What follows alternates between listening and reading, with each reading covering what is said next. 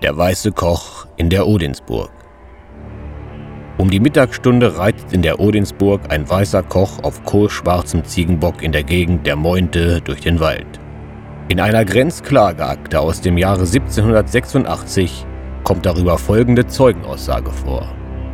Jobst Heinrich Meyer, 79 Jahre alt, der in Diedersen geboren war und in Salzhemmendorf von einer Gnadenpension und vom Ertrage des Spinns lebte, berichtete.